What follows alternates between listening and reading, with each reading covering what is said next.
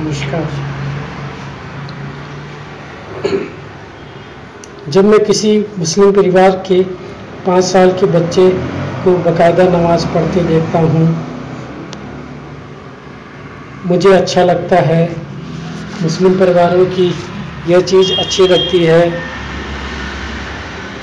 कि वो अपना धर्म और अपने संस्कार अपनी अगली पीढ़ी में ज़रूर देते हैं। कुछ पुचकार कर या तो कुछ डरा के लेकिन उनकी नींव में अपने बेसिक संस्कार जुड़े होते हैं।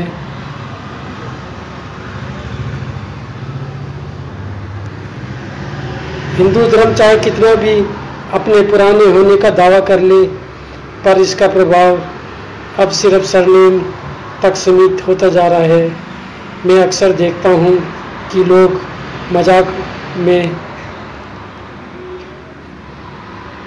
किसी ब्राह्मण की चुटिया खींच देते हैं, वो हंस देता है। एक माँ आरती कर रही होती है, उसका बेटा जल्दी में प्रसाद छोड़ जाता है।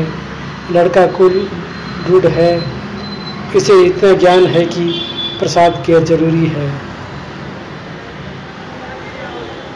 बेटी इसलिए प्रसाद नहीं खाती, उसमें कैलोरी ज़्यादा है, उसे अपनी फिगर की चिंता है।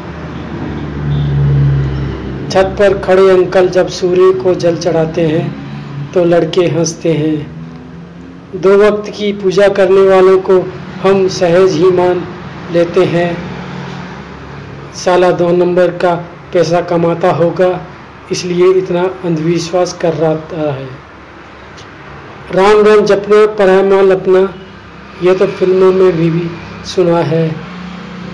इस पर माँ टालती है। अरे, आज की जन जनरेशन है। जी, क्या कह सकते हैं? मॉडर्न बन गए हैं। पिताजी खींच के बसते हैं। ये तो ऐसे ही हैं।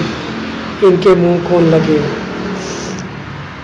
नतीजन, बच्चों का हवन पूजा के वक्त हाजिर होना मात्र दीवा, दीपावली तक सीमित रह जाता है।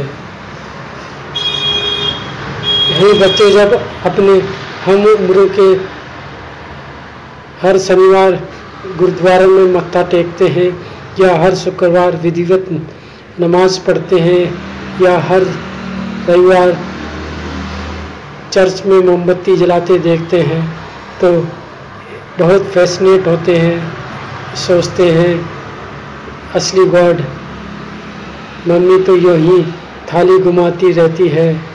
अब क्योंकि धर्म बदलना तो पॉसिबल नहीं है, इसलिए मन ही मन खुद को नास्तिक मान लेते हैं।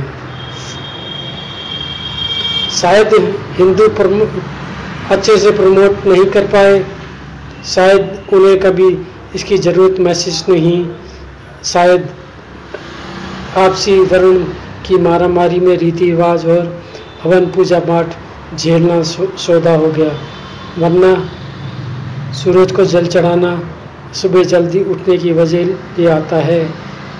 सुबह हवन, पूजा करना, नहाने का बहाना बन जाता है और मंदिर में रख, घर, मंदिर घर में रखा हो तो साफ़ सुथरा रखने का कारण बन जाता है। भज, भजन, बजने से जो ध्वनि होती है, वो मन को शांत करने में मदद करती है।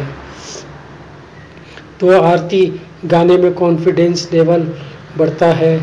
हनुमान चालीसा तो डर को भगाने और शक्ति संचार करने के लिए सर्वोत्तम है।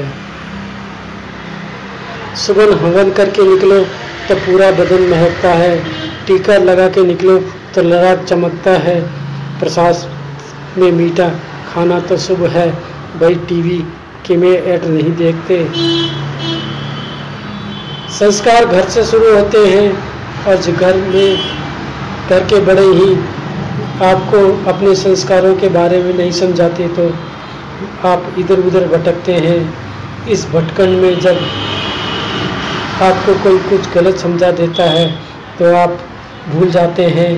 आप उस सनातन सभ्यता का मज़ाक बना रहे हैं, जिस पर आपका पूरा संसार टिका है, जिस पर आपके माता पिता का विश्वास टिका है।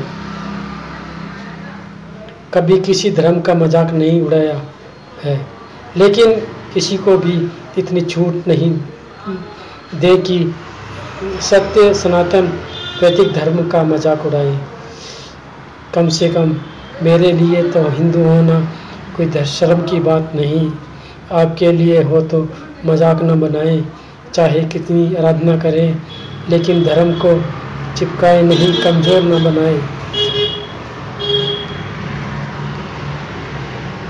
हर वर्ग में मेरे भाइयों से अनुरोध है कि जीवन में एक बार भगवत गीता अवश्य पढ़े, अपने बच्चों को रामायण के बारे में, महाभारत के बारे में बताएँ, या फिर आजकल दूरदर्शन पर ज़रूर दिखाएँ। धन्यवाद।